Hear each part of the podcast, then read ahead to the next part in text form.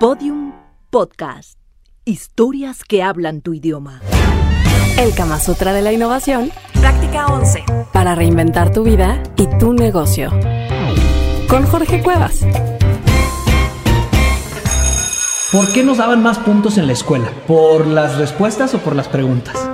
Normalmente al maestro lo que le gusta es que tú sepas, que puedas responderle y obviamente entonces eras un buen niño porque sabías. Pero curiosamente lo que más mata la creatividad es la respuesta y lo que genera creatividad es hacer preguntas. Digamos que una de las partes más importantes de ser explorador es esta capacidad de preguntar porque cuando tú le das una respuesta a alguien evitas que siga pensando. Vamos a hacer el ejercicio, ¿no? Si llega un hijo contigo, por un decir, y te pregunta, Oye, papá, ¿cómo le hago para aprender a usar el iMovie? y tú le dices, ah, pues mira, paso uno, paso dos, paso tres, lo que estás haciendo es a tu hijo idiota. Porque le estás diciendo cómo haga las cosas. Pero si tú le preguntas, oye hijo, a ver, ¿cómo crees que lo podrías hacer? Entonces tu hijo va a empezar a pensar y le va a subir el agua al tinaco, digamos, ¿no? Digamos que cuando tú das respuestas, se cierra la comunicación, la persona ya sabe lo que tiene que hacer y evidentemente para un robot es bueno una indicación. Pero cuando tú haces una pregunta, en ese momento, ¡boom!, empiezas a pensar. Sin embargo, es tan huevona la mente que de pronto nosotros vamos y nos acercamos con los demás y lo que queremos es que nos digan respuestas, ¿no? Decimos, oye, ¿cómo resuelvo mi problemática de ventas? ¿O cómo le hago para llevarme mejor con mi pareja? Y lo que esperamos es una pinche receta de cocina que te diga los siete pasos para llevarte mejor con tu pareja. Pero ni madre, todo eso a lo mejor te sirve para el resultado, pero no te sirve para desarrollar la mente del innovador. La mente del innovador se genera más preguntas que respuestas. El propio Beto Einstein. Sí, Beto Einstein, ¿no? ¿No lo ubicas? El científico, el cuate ese de la relatividad, ¿no? El propio Beto Einstein decía que si él tuviera una problemática y tuviera solo una hora para resolverla, él invertiría 55 minutos en buscar la pregunta. Y una vez que tuviera la pregunta correcta, que es a la que yo le voy a llamar la pregunta del millón, entonces le dedicaría ya 5 minutos y la respuesta vendría sola. Yo quisiera que tú te preguntaras hoy, para tu proyecto más importante de tu vida en este momento, que es el que has puesto en juego en estos podcasts, ¿cuál sería la pregunta del millón?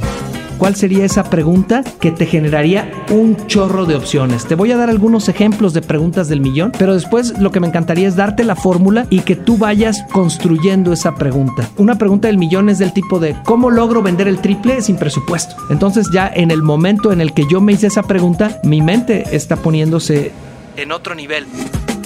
¿Cómo nos llevamos bien como pareja sin perder nuestra vida? ¿Cómo logro ser exitoso en los negocios sin quedarme sin tiempo para mi familia? Son preguntas que, puta, desde que te las empiezas a hacer, tu mente se va hacia otro lado.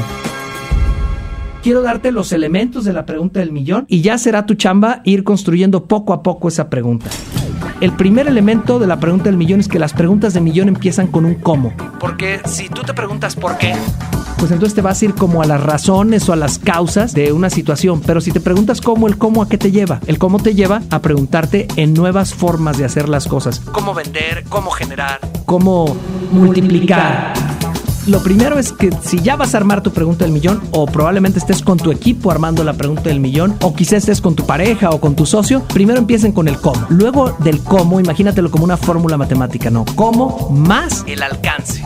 ¿Y qué es el alcance? O sea, lo que quieres lograr. Lo más importante es que en la pregunta del millón, el alcance hay que elevarlo lo más posible. Te voy a poner el ejemplo. ¿Cómo no morirme de hambre este año? Sería un alcance muy jodido, ¿no? Pero entonces luego dices, oye, ¿cómo generar 2 millones de pesos este año? Ah, bueno, está aumentando el alcance y ahí lo podría subir a la cantidad que sea, no 2 millones de dólares, pero lo puedes subir más. En lugar de cómo ganar 2 millones de dólares es cómo crear un modelo para generar dinero. Me vas cachando que le estamos subiendo el nivel. E incluso una pregunta más fuerte sería cómo ser un referente de cómo se hace dinero. Entonces el nivel se eleva y curiosamente hay un estudio que hizo la Universidad de Harvard que nos dice que cuando aumentamos el alcance de nuestras preguntas, el cerebro se pone a trabajar en friega, le echa muchas más ganas. Entonces una pregunta del millón muy fregona sería ¿cómo mantenerme en mi peso ideal comiendo rico? Ay caray, esa sí es una buena pregunta.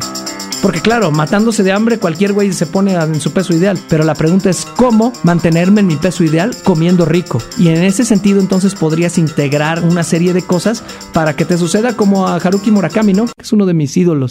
Dice, Bueno, yo me volví runner y resulta ser que ahora hasta tengo que comer a huevo, ¿no?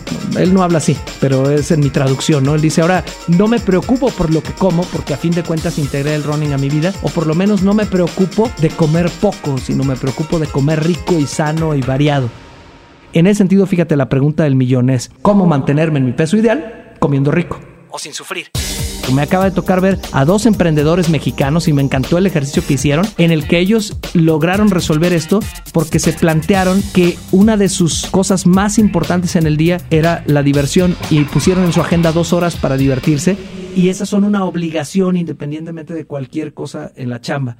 Le dieron la vuelta, pero porque primero se plantearon una pregunta interesante, ¿no? A fin de cuentas, todo mundo para las cosas importantes le invierte el tiempo que le sobra. Entonces, cuando uno lleva las cosas importantes a sus prioridades, me parece que cambia mucho el asunto. ¿Ya tienes toda la fórmula? Recuerda, pregunta del millón, ¿cómo se hace el cómo más el alcance más el obstáculo?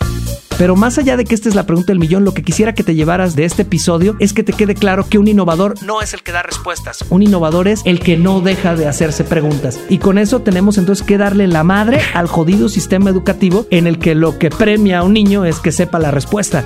Cuando en realidad lo más bonito es cuando alguien es capaz de decirte, no sé, pero lo voy a investigar. Es súper limitante querer ser el sabelo todo. Y eso pues es para los tiempos en el que un título bastaba para que te fuera bien. Hoy no necesitas un título nada más, lo que necesitas es una mente curiosa que permanentemente se está haciendo preguntas. Las preguntas detonan todo en innovación. Nos vemos en el siguiente episodio. Mi nombre es Jorge Cuevas, autor del Kama Sutra de la innovación. Que no se quede en tus oídos. El libro El Kama Sutra de la Innovación lo encuentras en versión física y digital. Twitter, arroba el Buscalocos. Facebook, Jorge Cuevas, el Buscalocos. En el sexo. Como en la innovación. Se aprende practicando. Todos los episodios y contenidos adicionales en podiumpodcast.com. Síguenos en Twitter en arroba podiumpodcast. Podium Podcast. Historias que hablan tu idioma.